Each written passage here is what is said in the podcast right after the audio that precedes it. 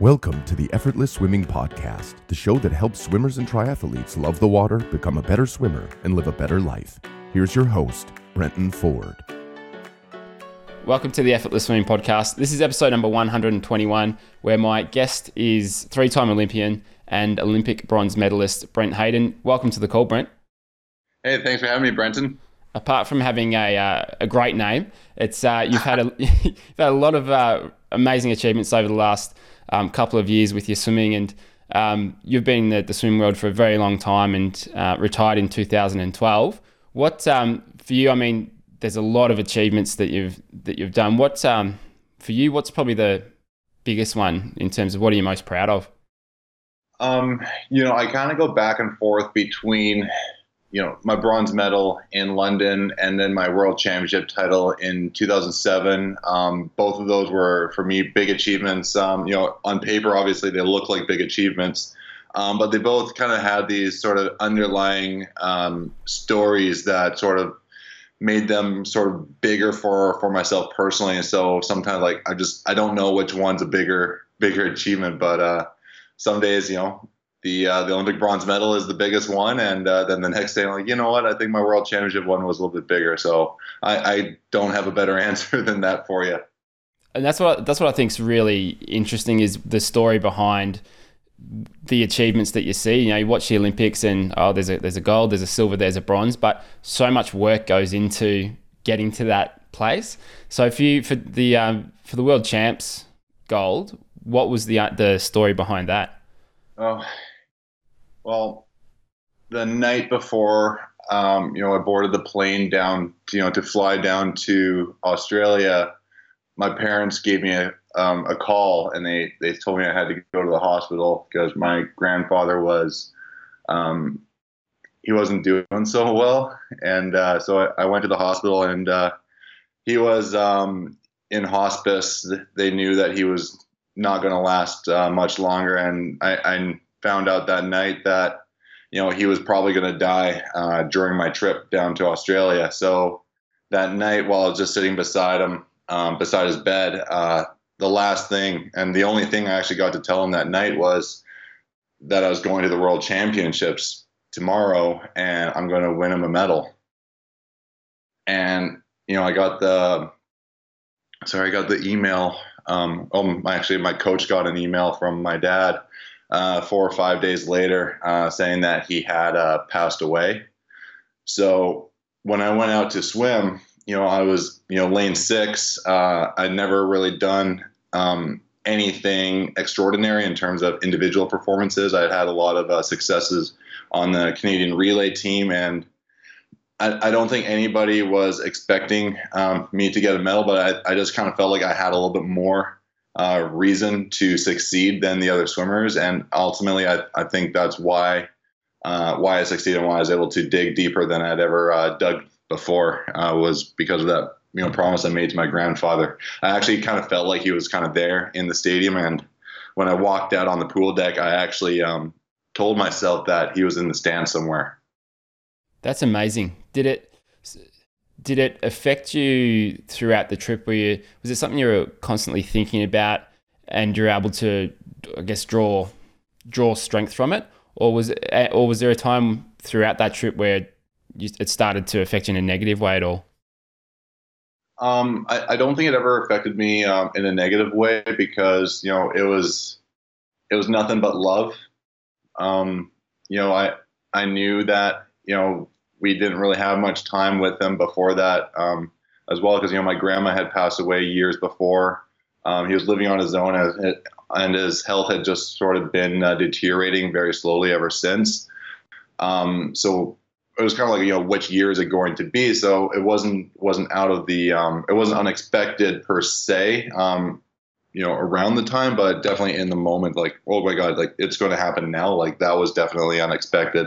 So i think when uh, when it happened i was obviously very sad. I, I went into the the locker room um, and you know by myself and just um, just cried it all out. And uh, I the only the only thing was going to the pool that day, uh, riding the bus, uh, that was the most nervous I'd ever felt out of any competition, including uh, including my London uh, Olympics where I literally just felt like my heart was just going to pound right through my chest and possibly stop. Like I, I was feeling so scared, but I just kept telling myself that, um, you know, I'm feeling this way because what I'm about to do is incredibly important. And uh, I think in the end, that ended up helping uh, lift me up to a level that I'd never been able to to get to before. And and again, like it's it's all out of love.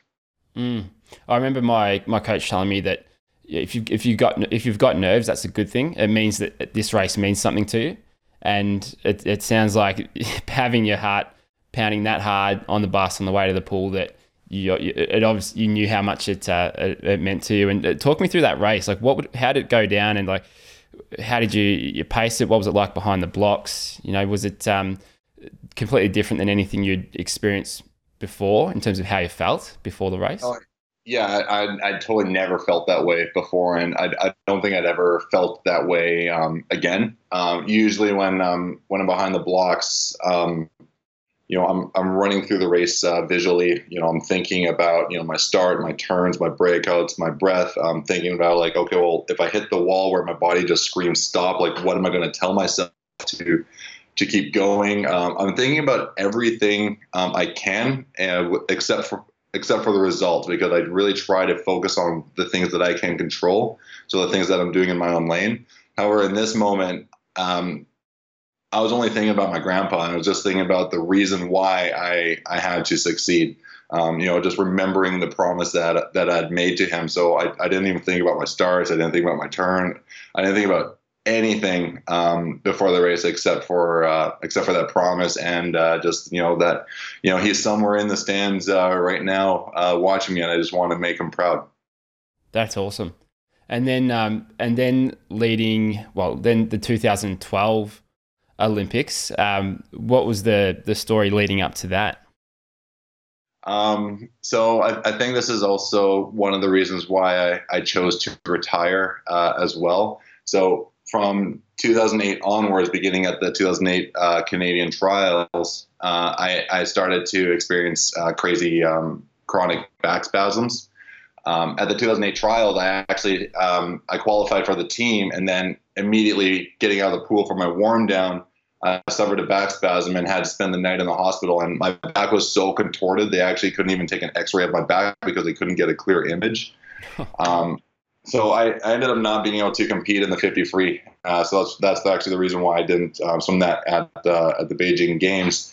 Um, so these spasms had been hurting my career um, throughout. Although you know, if you look at my results, they you wouldn't really really be able to tell because um, you know apart from the, you know, the 2008 games, but that was a had my uh, failure at those games had nothing to do with my back. That was all uh, that was all on me. Um, but you know, um, doing you know Commonwealth champion in 2010 and, and, you know double champion rather, and and with games records, uh, 2011 silver medal, uh, 2009 Canadian record with a fourth place finish at the World Champs. But then 2012, you know, I, would always just sort of seemed to be able to um, to get through it and uh, and make it work. But for um, for four days, only two weeks before those games, I had another back spasm uh, while at staging camp and I couldn't walk for those four days because my back was just so um, so spazzed up, so seized up um, that like just trying to get out of the bed to you know go brush my teeth was um, an, uh, virtually an impossible task. And so for four days, I'm just thinking to myself, like, am I even going to get to compete? Like, we're so close to the games. Usually, when these happen, you know, I have at least like a couple months, um, you know, lots of it's almost like lots of time, um, you know, in a way. But now we're just a couple weeks out. Like, even if I'm walking again, am I going to be at the, you know, uh, well enough to actually compete at the Olympics for a medal, or am I just going to basically be showing up and you know trying not to like swim safe so I don't have a back spasm? So I actually started thinking that I might actually just retire before the games, just take myself out of the equation because I'd already failed really bad at two Olympics. I don't think I would have been able to handle going through a third one and just kind of bombing again. Um, but my coach just looked at me one day and just said, um, you know, he just, he just kind of looks at me. I actually looked at him and he just goes, "Well, what's wrong with you right now?" I said, "Oh, I don't want to retire before the games," and he just kind of gives me that look and he goes, "Well, why don't you just retire then?" and that the thought of that actually just made me so angry and i actually ended up like blowing up at my coach which i never do um, but within two days after that i was back in the water swimming as if nothing had ever gone wrong and i know that in that moment my coach was doing what good coaches do they they say exactly what they need to say in order to get you know exactly what they need out of you so um, leading up into the games now um, you know i'm thinking about myself that you know, I wasn't able to walk for four days, only two weeks before. Um, you know, my body has been feeling like it's broken. Actually, that the day of the final, um, my rib was actually out of place. Um, just because of all the all the racing I'd already been doing, still remnants from that back spasm, just kind of tweaked a little muscle between the rib and kind of pulled that out of place. So I felt like my rib was going to stick out of my uh, punch through my skin. Uh, so I, I, just felt like I had every reason why I shouldn't have succeeded in London, um, but I had every reason why I should succeed in Beijing, and I didn't do it. So going into the London Games, having all these reasons why I shouldn't succeed, um, and ultimately that was when I did. Uh, I don't know if any other color could of medal could have actually been um, any any better uh, for me. Like for me, that bronze medal really does feel like gold because I feel like I just had overcome this huge challenge that is greater than the the results um, actually show.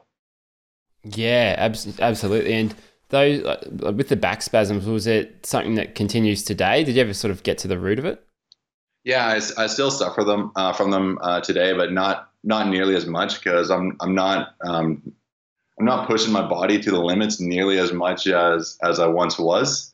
Obviously, um, I have had a couple of them where you know I was unable to walk for four days, and I'm kind of like reliving uh, those days in Italy all over again. Um, but what I've been able to do is in the gym, just taking uh, taking the time to slowly build up my back because I don't have you know um, I don't have a competition I'm getting ready for, so I don't have a deadline on when I need to be strong and healthy. I got the rest of my life ahead of me, so I've just been taking my time and just slowly building up my strength. Um, because I used to never be able to do any lower um, back exercises at all. They were completely off my training uh, regimen because anytime I did anything with my lower back, spasms. So as we were doing that, my the downside was that my lower body strength was also getting weaker and weaker and weaker. So my legs, by the time I got to London, were like like they were real chicken legs. Um, and so like, well, I, I, don't really want to have chicken legs for the rest of my life. So, and I, and I also don't have, you know, um, massage and physio and chiro at my disposal anymore. So I got to make sure that I get my body uh, stronger. So I'm doing deadlifts now, which I, I you know, um, eight years ago, or sorry, even six years ago, would never have even thought I would have been able to do. I'm, there, I'm not going heavy, but just the fact that I'm doing them is uh, has has been a big improvement. Yeah, that's because uh, I mean that puts a, a, lot of strain on the on your lower back. I think because I've got a nothing like you've got, but just had a bad lower back for a couple of years, and uh, just the, even the thought of deadlifts, I, I go nah, I'd, I, I, I'd really have to start light with that. So the fact that you're doing them um, must mean you've gotten to a pretty good place with your your back strength. And um, I think the uh, every Aussie listening to this would remember the the hundred free from the the London Games was when the, the hope of Australia was riding on James Magnussen's shoulder uh, shoulders as he you know, he went so fast in the Olympic trials that uh, I think he I don't know if he broke the world record or he's just off it, but he was about at least half a second ahead of pretty much anyone in the world that year, and then he got pipped out by Nathan Adrian, and then um, yeah, and then you were not too far behind. So I think uh, all of Australia was watching that 100 meter freestyle final. Yeah, well, I, I definitely think um, you know I was surprised um, myself as well. I think with the rest of the world, um, and you could watch that race over and over and over again, and just see, you know, how close that was. I mean, it was one one hundredth, and then there was me. I think it was I was either two or four hundredths ahead of uh, ahead of fourth place as well. I mean, there was a bit more of a gap between me and James, but uh, it's just crazy how just like the slightest little littlest thing can just um, you know make you a hero or yeah. you know people kind of look at you go well what happened and you know I in the end you know I still think that you know a silver medal is still an, an incredible um, achievement like who who who could ever think that when they're a kid they would be looking up in the in their future and think wow, one day I'm going to be an Olympic silver medalist, and that's going to let people down. that's right. Exactly right. That, achievement, but you know, it's it's that one one hundred that um, you know, it, it can put you on one side of the coin or or the other. And then it kind of you know sort of spiraled from there. Whereas the the four by one men's relay uh, just I don't even know if they got a medal. They didn't. They did not race well at that Olympics, and then there was a whole review with Australian swimming. It was just like, yeah, just uh, did, it wasn't a great Olympics for the Aussies, and a lot of it sort of started from there. And as you said, it's just such a minor thing, um, but it, it, can make such a difference when, if you look at it in the grand scheme of things, it's a, it's still an amazing swim. It's just everyone had built it up so much in their mind. So um, yeah, I felt bad for him. I just felt so bad. And same with Cate Campbell at the 2016 games. Just so much pressure, and unfortunately, she wasn't able to to pull it off. But um, that sport, you know, it's um, it, it, can feel like life and death at times. But um, if you can take that step back, back you um, you go, okay, well, life's life's not that bad. Oh yeah, no, for sure. Like like that is sport. Like sport is unscripted, right? So if it if sport was scripted, you know, it wouldn't it just wouldn't be sport. So we got we got to go with it, no matter no matter whether it's good or it's bad. Yeah, exactly right. That's what makes it exciting. Yeah. And um, you've I was sort of you know looking up uh, some things before before we jumped on this call. Um, I read about you um, after 2004 Olympic Games in Athens about uh, the riot police. Can you do you want to go into that at all? It's just uh, I thought that was pretty funny.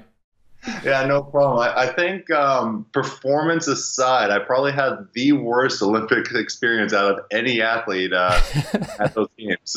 you know, because one, I already had, you know, as I said, I mentioned earlier, I failed at, you know, my two previous Olympics. You know, I failed really bad uh, at the Athens Olympics because, you know, something as stupid as my alarm clock wasn't set properly. So it went off at 3.30 in the morning. I got up thinking it was 7. I was feeling all Olympic that day got to the cafeteria, just looked at just looked at the janitor and realized there's nobody else here. Something's wrong. And look at my phone. I'm like, oh my god, it's 3:30 in the morning, and I just totally ruined my Olympics for like, you know, those were like the big days I was racing, and I just I couldn't get my head back around and totally botched the relay, my individual performances, everything. And so, you know, after after we we're done um, you know, it was the night before the closing ceremonies, uh, just out with a bunch of uh, other athletes, um, you know, swimmers and um, from other countries as well as other sports. We were just out having a good time. And I think in my mind, you know, kind of trying to think like, okay, I'm just going to try to forget how bad my swimming was, and I'm just going to try and have a little bit of fun. And you know, when I probably should have gone back to the village, you know, some sometime after midnight, you know, I was like, oh, well, I'll just go. We'll just go to one more place, right?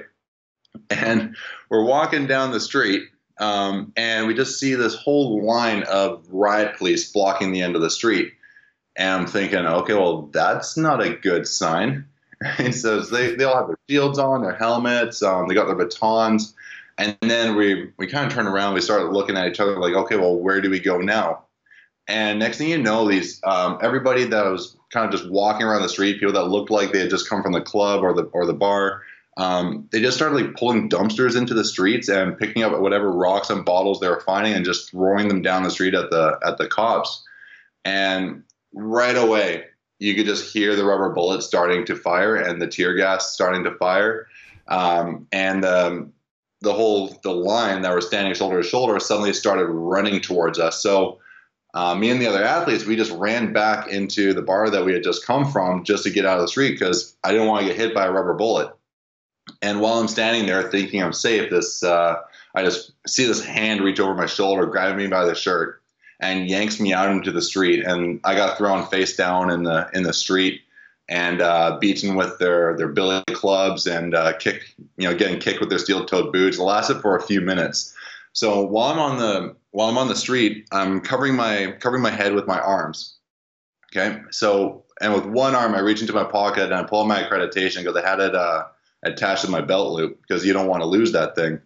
and they ended up just ripping it off and just tossing it aside. One of the other athletes had to pick it up later. I still have it. It's, it was it's all completely like mangled. It's like they crumpled it up and threw it away.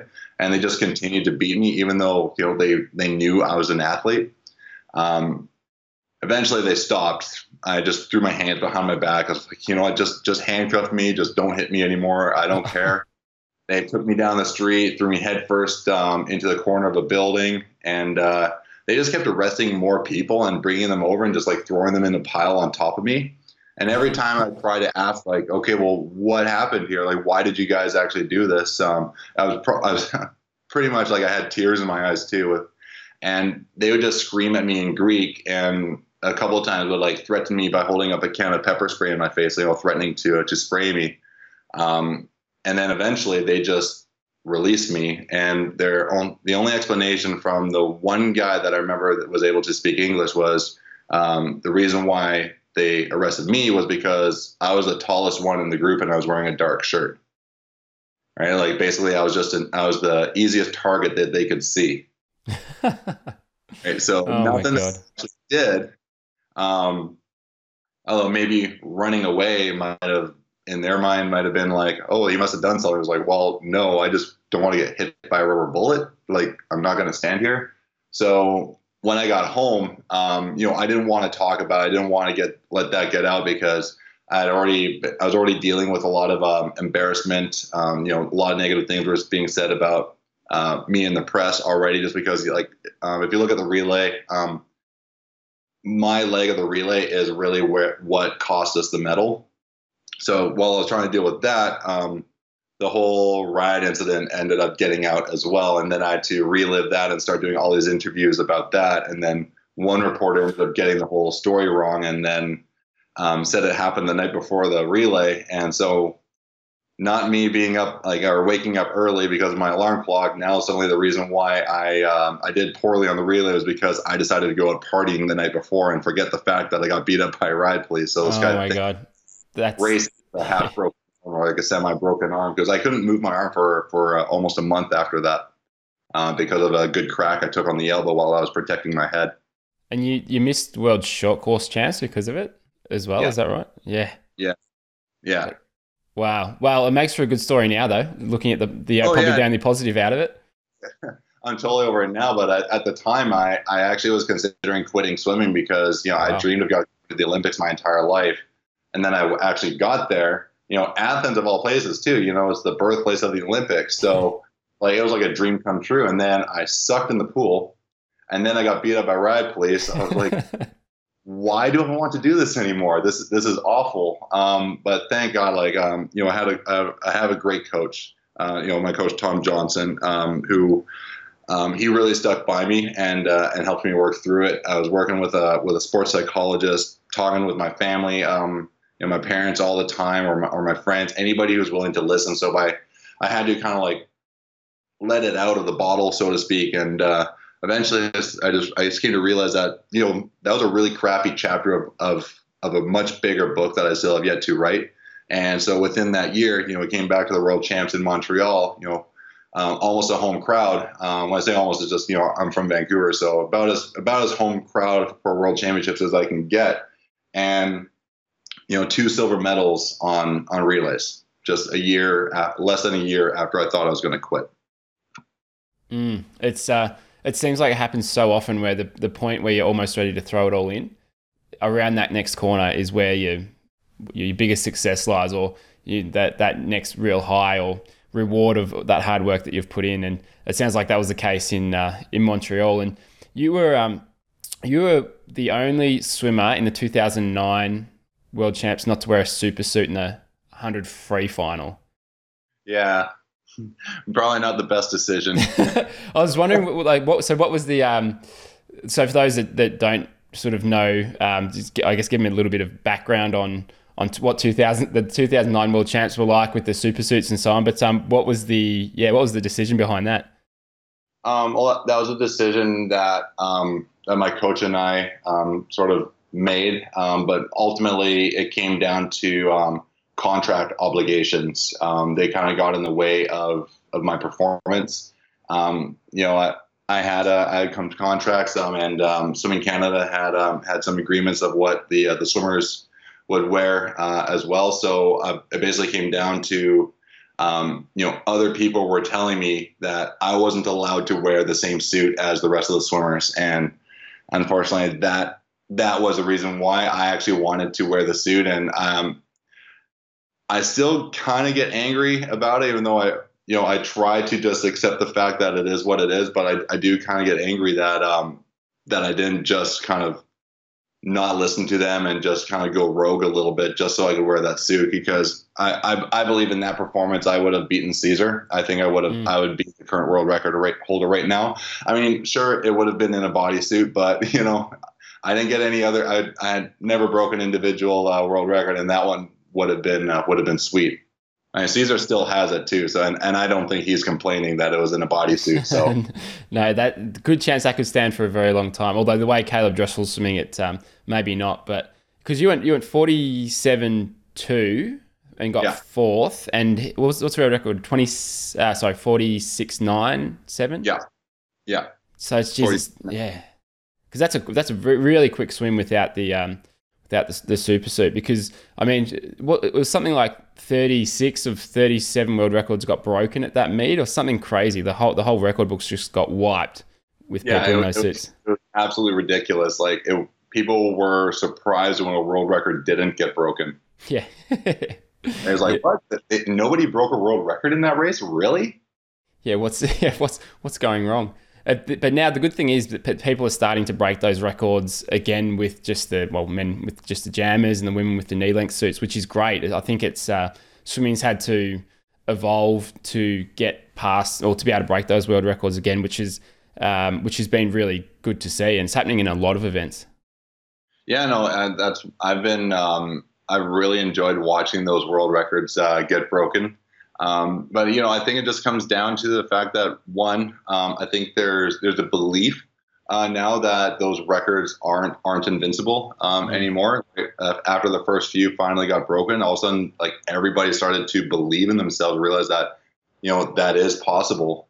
Um, and then also too, just you know, the advancements in you know uh, just sports nutrition and, and recovery as well, and people just kind of making tweaks to the techniques, right? Like I remember I grew up in you know um, high elbow freestyle um, days, and now they seem to be doing more open arm because you know higher you know they can get a higher turnover, right? So it's it's interesting these little tweaks that we can still do um, that we can still actually figure out how we can actually get faster without having to rely on technology to do it.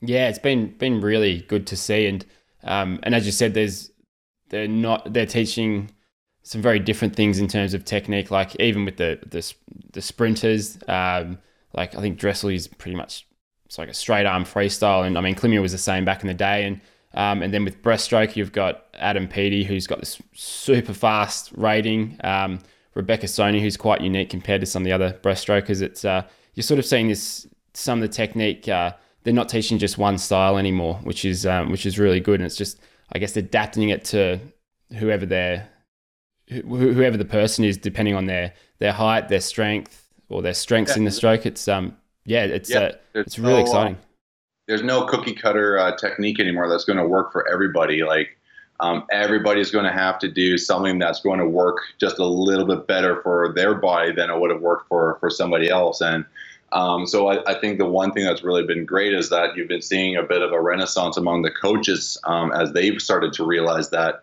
um, there's got to be more one, than one technique across swimmers. You used to walk to a club, like on the deck of a club, and you'd see everybody would be doing the exact same freestyle, the exact same breaststroke, you know, butterfly or, or um, backstroke. And now you're kind of seeing, you know, a bunch of different styles um, on on the one team as swimmers are also um, more comfortable being able to kind of um, you know kind of listen to their own uh, body's analytics right because there's no um, there's no better feedback than the feeling of water against your own skin mm. right um, I think I think that's been um, I think that's just been really awesome to see. Yeah, and I mean, you look at even the fifteen hundred. Look at Sun Yang compared to Paltrinieri, and there couldn't be two more different types of of freestyle there. Yet oh, they're yeah. both just like they're both as quick as one another. And um, like I've sort of looked at um, well Gregorio's stroke in slow motion quite a bit just to kind of understand what he's doing in, in each part of the stroke, and it just it doesn't fit the typical box of uh, of of what you'd expect with freestyle. Like it's very unique, and it's not it's not pretty compared to you know it's not a beautiful stroke, but boy, it's quick. Yeah, no, that's the thing. It, it doesn't need to look pretty. The only thing that people mm. care about is what the clock says at the end of the race. Right? Nobody cares what you look like while you were doing it. Exactly right. Yeah, it's uh, yeah. No, no, nobody asked that question at the end. Goes, how did how did you look? And it's like, no, right. how, I mean, what was your time? Yeah, like it's it's not diving, it's not figure skating, it's not synchro swimming, right? It's not a judged sport, right? So it's not like, oh, you know, you went sub 48 for 450 freestyle, but you know, point deductions because you know, you know, you lifted your head up too high on the breath, or you know, whatever, you know, not enough dolphin kicks underwater off the wall.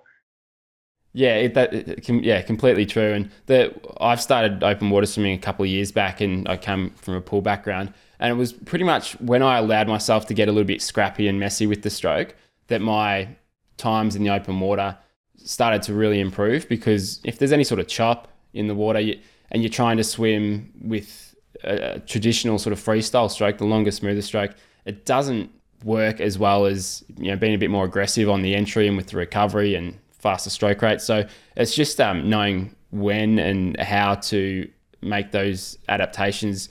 Um, yeah, depending on what event you're doing.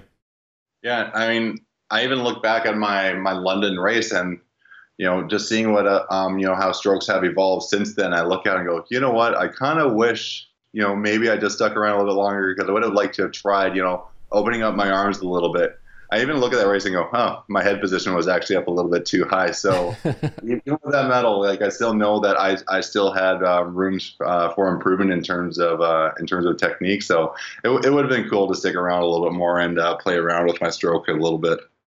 Yeah, and it's uh, uh, it's it's good to look back at that in hindsight, isn't it? Like I, I sort of tell tell this story all the time, but like we with underwater filming, we when I was about 13, 14, we had a guy come in in a scuba suit he'd sit on the bottom of the pool with his big camera in a waterproof case and he'd just kind of move the camera along as we swam past. And then we'd look oh, yeah. at it on this grainy tv and like it was about 30 seconds of, of feedback.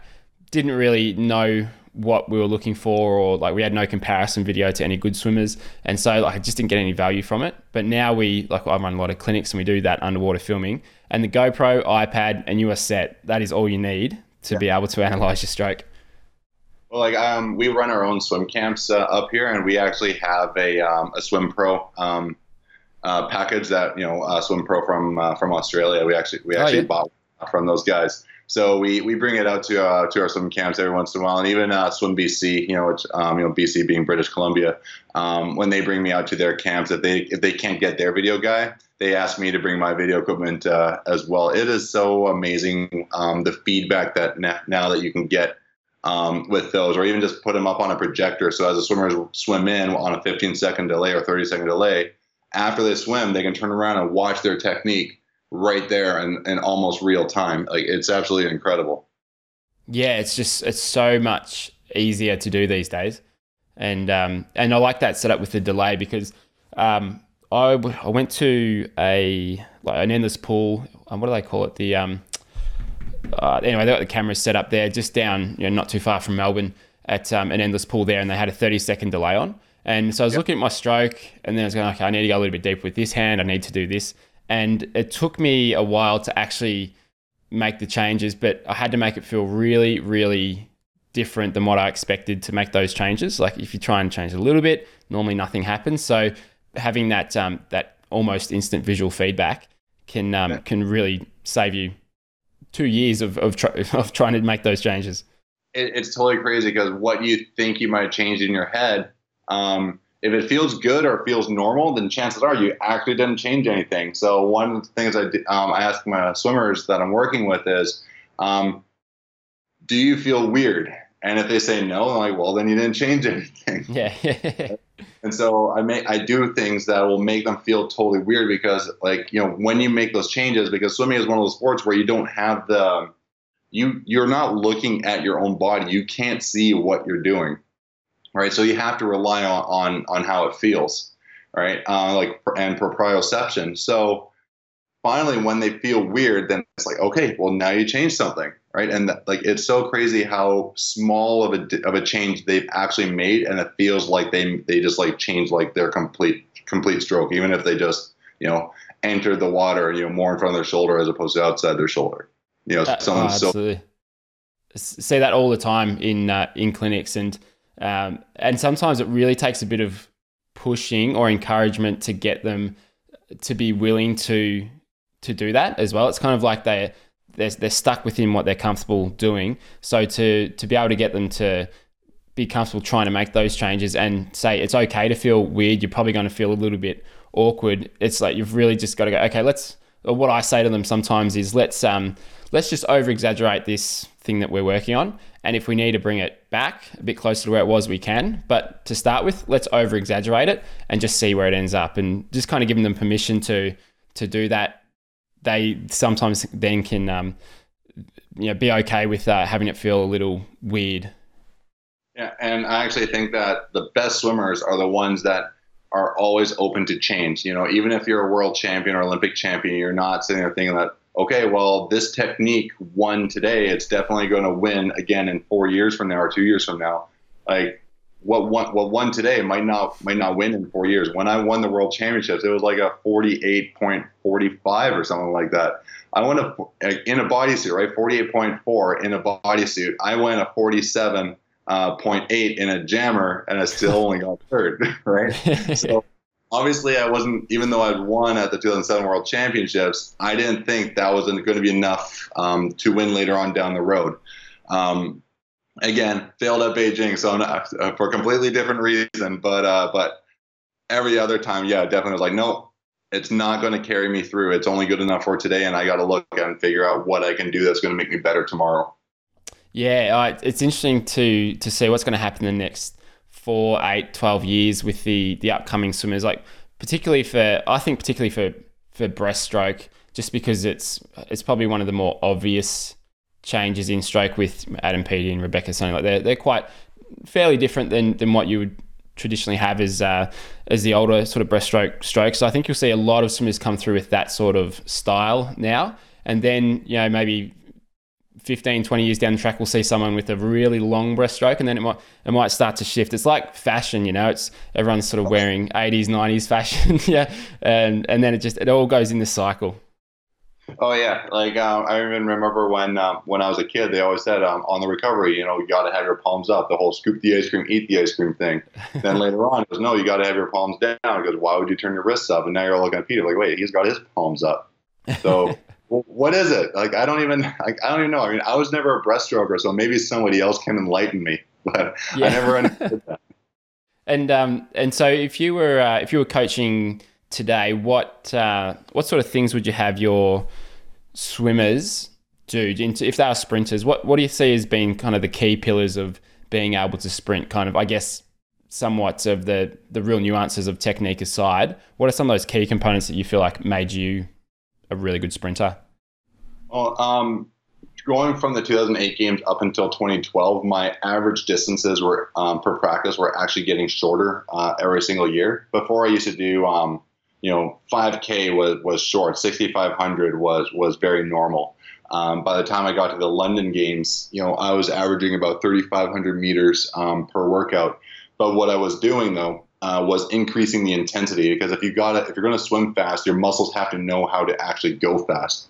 Um, so I did a lot of uh, really simple sets of just 25 pushes, um, you know, on like 45 seconds or or a minute, depending on how many I'm doing.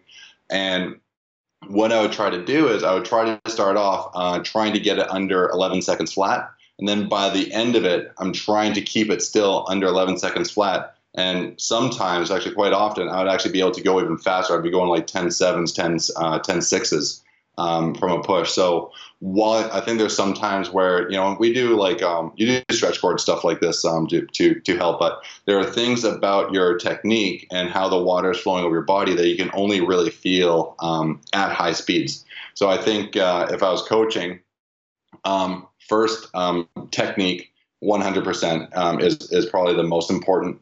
but then after that, you've got to be able to do exactly that technique incredibly fast and then do the exact same technique incredibly slow. Like um, we're at this training camp um, in Hawaii, and my coach, I, I didn't know he was doing this, but he had me going through exactly this um, this sprint set, and he took a took some uh, slow motion video of me and uh, and some photos while I was sprinting from head on, and then he had me, um, you know, just doing my warm my you know between set easy swim to did the same thing, and then while I was doing cool down, he he did the exact same thing Um, and now sometimes when he does presentations, he actually puts these videos in there and shows that no matter what speed Brent was going, he only ever had one technique. so like that. Actually, yeah, that's actually a little trick that I actually um, tell younger swimmers that when they actually get to cool down, do that cool down with the best technique that you actually can because your muscle memory your muscle memory is going to remember the very last thing you did in the pool. Mm. Yeah, and that's um the what sort of dr- drills uh, or how much how much drilling did you do, particularly I guess in the last sort of eight years of your career? I mean, it's a big thing with uh, with junior swimmers, but how much sort of drills, technique work were you doing in those three and a half, four K sets? Um, mostly my drills were were just catch up drill um, and single arm. I think those are probably the two um, two easiest ones, and it's they're great because you get to isolate, um, you know, the arms that you're that you're thinking about. So you don't have to think about both your arms and your body roll and everything at the same time. You get to kind of like isolate things um, as well. But I also would all, always do this um, this like basically like cheating catch up. Whenever my coach said we could do you know pick our own drill, I would always do a cheat catch up. And then of course that would always upset my my teammates because they all look at me. That's not real catch up. You're going too fast. Um, but I would just uh, I, I, start my pull just a little bit early. Um, for for me, just um, you know, it helps me with my with my timing and my rhythm, and it's just enough delay, um, you know, to kind of work on my work on my catch before I kind of you know come back to center because you always end up sinking a little bit there. So I'm working on this catch up drill while still being able to ride up a little bit higher in the water by just you know picking up my speed um, a little bit. So what I do when um, when I'm uh, when I'm teaching now is I'll go from full catch up in 11 position. Um, I don't like catch up where your hands um, come into a streamline because you never really enter directly in you know in your center line anyways. Um, so put your hands out and uh, you know in your shoulder width apart because that's generally where you want to enter. Um, and then I go from full catch up to three quarter catch up, which is like the cheat catch up, and then I go into half catch up. And I mean like three quarters, like through the recovery, and half through the recovery. So the half catch up is actually just full stroke freestyle, but by giving it, um, by saying it like it's a drill, even though the swimmers are swimming, they're thinking about it like it's a drill. So they're thinking about the timing um, of that. And then uh, I look at him and go, okay, well, how'd that feel? And he kind of look at me and go, well, I kind of felt like I was just swimming. I'm like, exactly. yeah, that's that's good. Just to, um, I mean, I work with a lot of adults and getting the timing of the stroke right is is quite well. I wouldn't say one of the most challenging things, but it's it's something that I see a, a lot of. That once they get it, if they're not currently having that timing right, pretty much where if you look at it from underwater, one hand is entering and the other arm's roughly underneath the the shoulder. If we're just kind of yeah. watching them swim there. Um, for the swimmers that aren't doing that, when they do get to that that right timing, it just everything seems to connect and, and sync up. Whereas before, it's like they're on this treadmill that they can't get off. Like it's just there's no yeah, yeah. relaxation in the stroke at all. Yeah, I think sometimes that comes from they're starting to catch too early. You know, because they're trying to get their stroke rate up, and so they mm. they start to pull too early. Now, the thing is, like you always got to have one hand in front of your head before you before you start to pull back, right?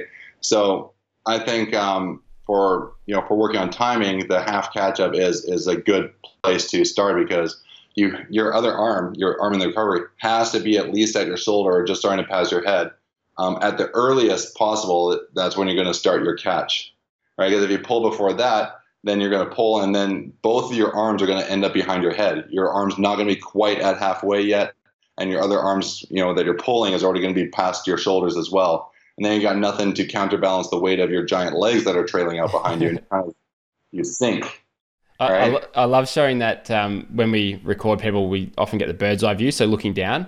I love showing that shot for the people that are pulling through too soon. There's you see both arms behind the head, and it's it's quite a, a funny shot to see. Cause you go, Jesus, yeah. how am I actually how am I actually moving here? Like, what's going on? Um, but it's it, it, helps to make that connection. Go faster if you slow down your catch. Right, just leave your hand and kind of like let it ride up near the surface. Once your arm passes your head, then you can start your catch. You'll you'll find that your balance in the um, in the water and your center line, everything is just going to be it's just going to flow so much smoother. Mm. And and what about gym work? How often were you in the gym? Oh, we did that twice a week um, for an hour to an hour and a half. Um, but I, I, admit, like I've learned a lot more about uh, about the gym, you know, after I retired because when when I was, you know, on the team training, you know, I didn't really have to know much. I would just do exactly what I was told to do. Right. Um, yeah. I think I think if I went back and looked at what looked at how I was doing certain techniques, um, it, it probably wouldn't have looked very very good at all. Um, shrugging the shoulders when you're doing bicep curls because you're just thinking about lifting the bar up. You're not really focusing on the you know on the tension in the biceps, right? Just simple simple things um, like that. Yeah, I I sort of um, I sort of have been the same when I was when I was swimming. I think I don't. It wasn't even really thinking too much about technique because I didn't know what to think about, and even strength work. It's just like how you know you just be looking at yourself in the mirror in the gym, and that's that's about it, and just doing the exercises. But coming looking at it from more of a coaching perspective, there's all these little details and nuances that you want to make sure that your swimmers are doing, and there's there's a lot that goes into it, and um, but it's a very different. Um, often mindset that a, I guess a coach and a swimmer has, and sometimes you don't want the uh, yeah, it's sometimes it can be good for the swimmer just to kind of turn up, do their thing, and do it as, as best as possible. If that if you give them more detail than they actually need, you know, it, it may it can be unnecessary. But there's so much that goes into it that I think when I was an athlete, I didn't really have any concept of all of that detail that can go into um, swimming and strength and and all the other things surrounding swimming. Yeah, for sure. Like I, I think um, you know, definitely for me at, at some points as you get so um, like um, I guess like in something like you know our performance is measurable, right? Like we we have to go a certain time. That's how we base our performance. So when we're in the gym, um, we kind of do that with the weights. Like it's we're thinking more about um, how heavy can I can I make this and still be able to you know like say on a bench press, like how heavy can I get the bar up, right? Well yeah, like I, I could do um, I could do two plates and up to you know 15 another, another 15 pounds uh, per side.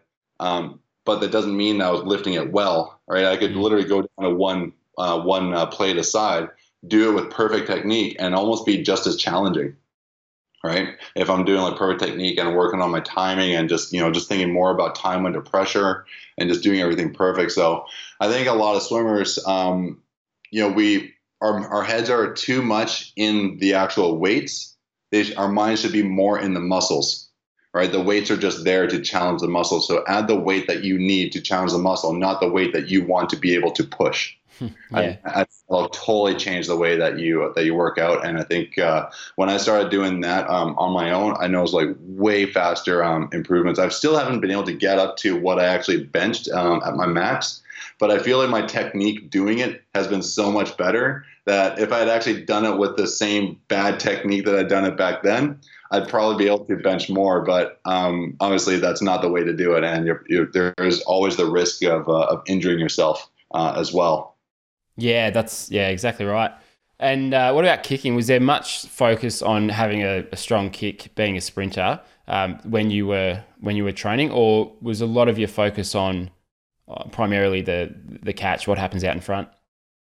Um, no, there was a lot of focus on on kicking. Like we would we would do uh, whole practices that are just focused on kicking. Um, the 400 um, kick for time was um, was a staple um, measurement set uh, that my coach would do. Um, you know, at least a few times uh, a season. And I was never really a, a, good kicker. Like I got size 13 feet. Yeah, they're they're big, but I have the most um, inflexible uh, ankles as well, and I don't have like hyperflexible knees. So when I do dolphin kick, I don't get like that big like hyperextension that you see uh, on a lot of swimmers getting that huge, awesome um, extra whip on their kick. I'm just like. Mm.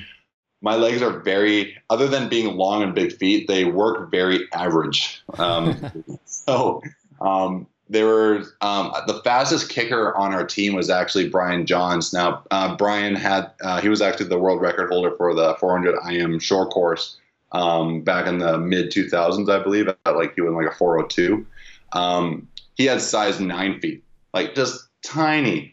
But this guy could kick like no other person I'd ever seen in the world because he had just had the most flexible ankles. Not to mention he was, of course, in shape. But it was always just so funny that this guy, the guy with the smallest feet, the fastest kicker that I know.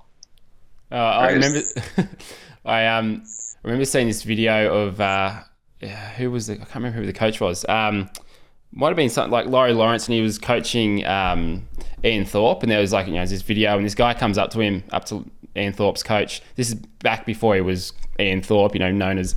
This is when he was probably 14, not 15. And uh, okay. this guy comes up to him and he goes, um, like, the, the, Laurie tells him how amazing this Ian Thorpe guy is. Like, he's, he's going to be the next superstar. And the guy goes, oh, he must have big feet and he, he, he, rips into this he rips into this guy. He's just like it's got nothing to do with it, mate. he, um, and um, it's got it's just what you're saying there. It's like yeah, I mean yes, big feet can help to a certain extent, but yeah, if you're um, if you're the fastest kicker in the group and you got size nine, then uh, you don't want to rely on that as an excuse. Yeah, that's that's, why like um, you know like you see swimmers all the time, uh, you know, rocking back on their on their ankles, right? Like you know, they're, they're trying to get a, just a little bit of extra uh, ankle flexibility. Like that's way more important than the than the size of uh, size of your feet for sure. And uh, and now you've you've started a, um, a clothing brand that supports Olympic athletes. And yeah. Uh, so, how long has that been going for? And what's the um, what was your why behind creating the Astra Athletica? Well, we we started developing this um, in 2013. Um, but we actually only launched the apparel uh, just a couple months ago.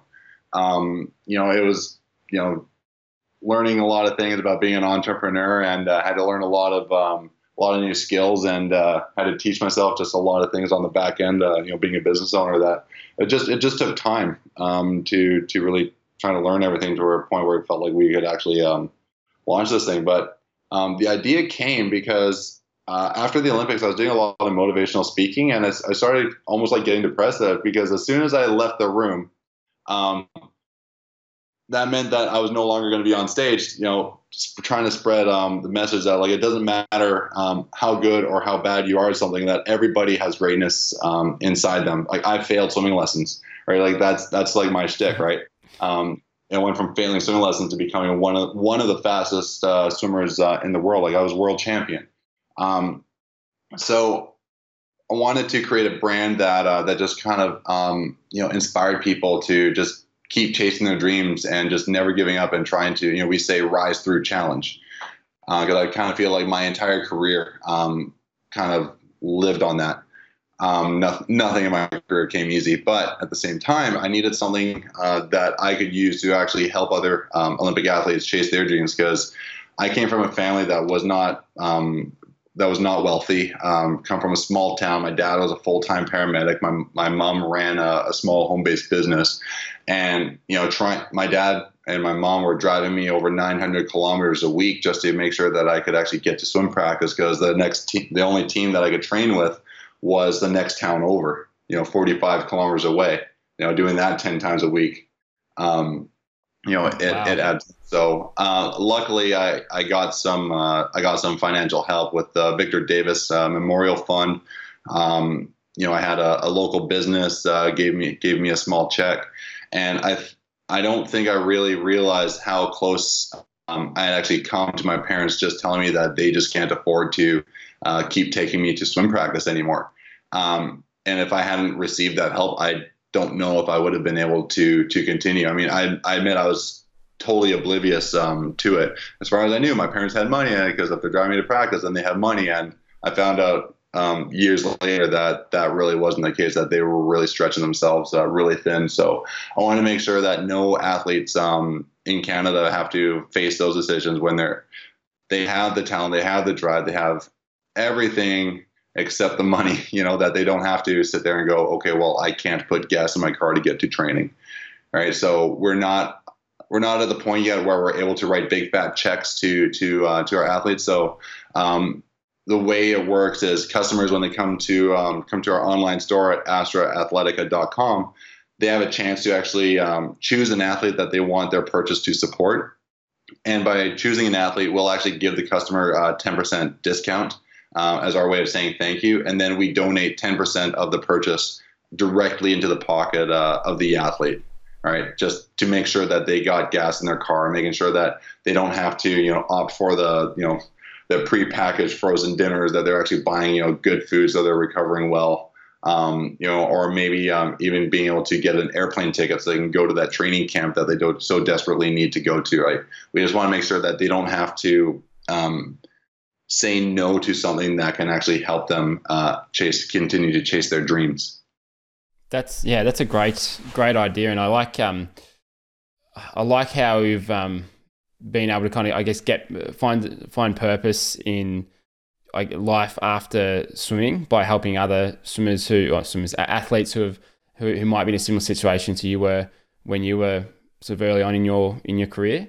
And I mean, what sort of comparisons have you drawn from swimming and business that is that you found has helped you getting to where you are at the moment with the with Astra Athletica? You know, it's it's funny that you know our um, our slogan uh, right now is um, is rise through challenge um, because that's exactly what um, this business has gone through and, and, you know I I literally was living that uh, in sports so I think um, that's probably been the biggest um, skill that I probably learned uh, from sport you know just perseverance because you know as I'm learning uh, as I was able to learn uh, new skills and and take on a lot of a lot of the um, I guess the workings of it on myself, as, as well as with uh, my wife, who's um, she's actually still studying for her social media um, certification from Hootsuite.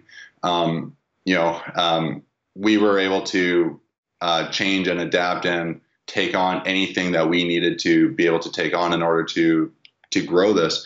But there are a lot of challenges that we ended up facing. Um, you know, in in manufacturing, one uh, we tried to uh, have everything manufactured uh, in Vancouver, and we wasted about um, we we spent a lot of money um, over about two years working with um, pattern makers here, um, you know, fabric suppliers, and but before we finally realized that you know when you calculate everything and and look at a, what a real uh, retail model is, that there's no way the business would have actually been able to survive if we had actually had it all manufactured here.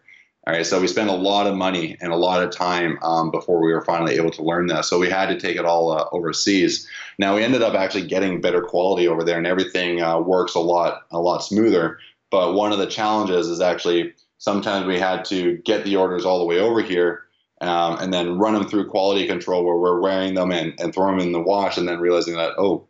Um, you know this stuff isn't ready to release yet, and have to talk to the manufacturer and um, have them actually um, redo some of the orders. So we actually thought we were going to launch um, like late 2016, early 2017. Now we didn't end up launching until like early summer 2018 because of all these um, all these delays. But we one thing we knew was we weren't going to launch unless everything was absolutely perfect. And so just because we we're facing a challenge, we weren't just going to um, you know just like you know, let's just do it anyways because we need to make money. Like, no, like we want, like, it has to be perfect. And maybe that's the Olympian in me. You know, it's always got to be um, the absolute best and nothing but the best. So I'm not going to settle for anything unless it's the best.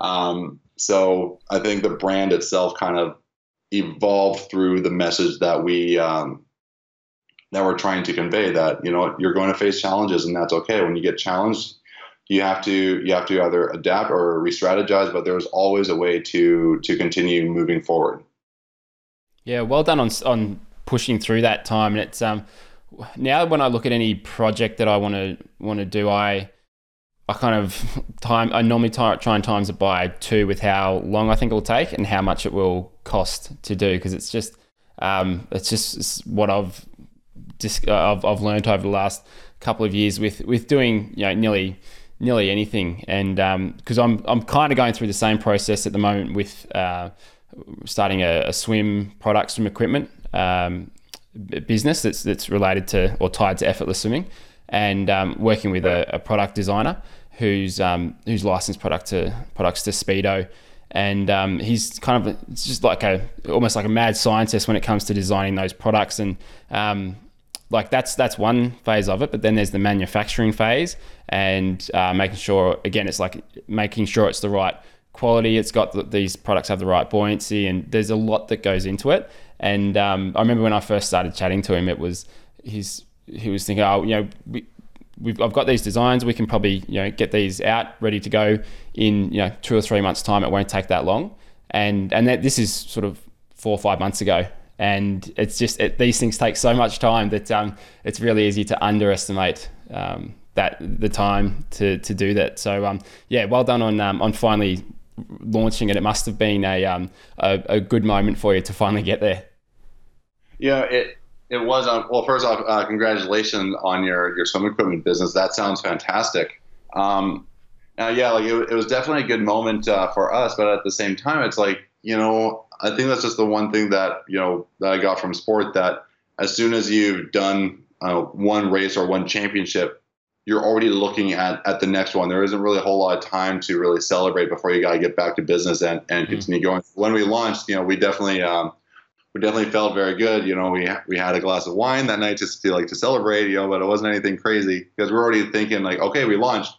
Uh, now we got to move the product out the door, right? We gotta we gotta um, onboard these athletes and we got to start making them money um, so that way, you know, what we are doing is actually making a difference um, in their lives, and we're not just, you know, a company that just gives athletes free clothes because there are so many companies out there that do that, right? Like we want to make sure that we're actually like the guys that are actually going to be helping them um, along the way.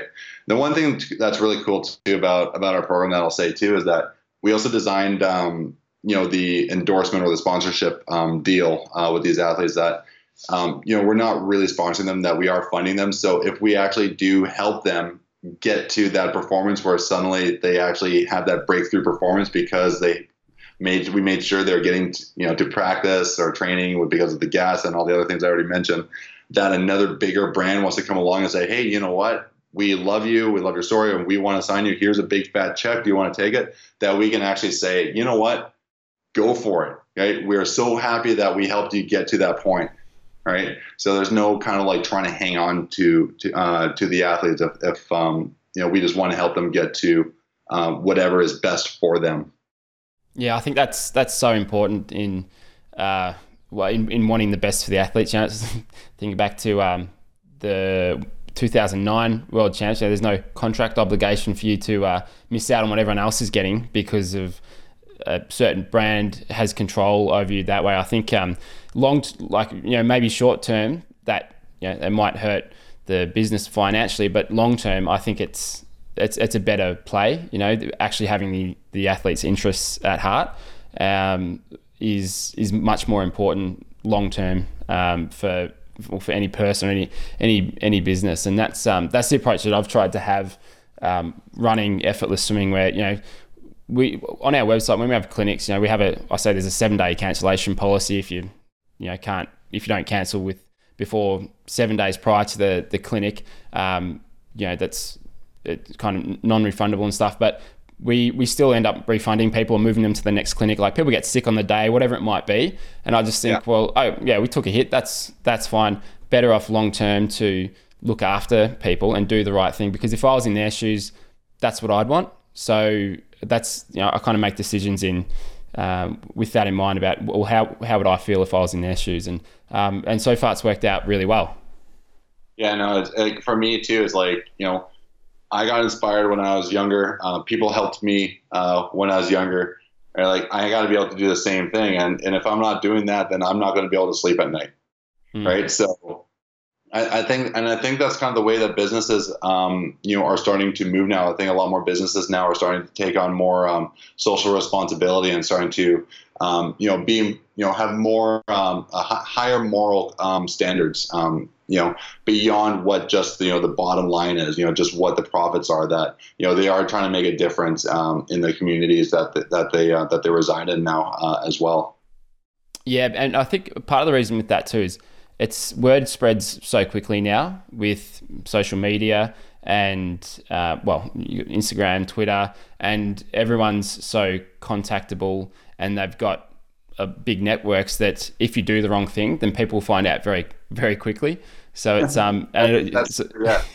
which yeah which is a, a good and a bad thing in, in some ways you know i think some people they cop it too much in the media for a minor thing that they've done like they just get that they might have the 24 hour news cycle just hit them uh, like you probably had when you were um, when you got beat up by riot police. You know, it's um, I think people get, cop that um, pretty bad these days, just with uh, with how much you know, stuff people are, can put out online.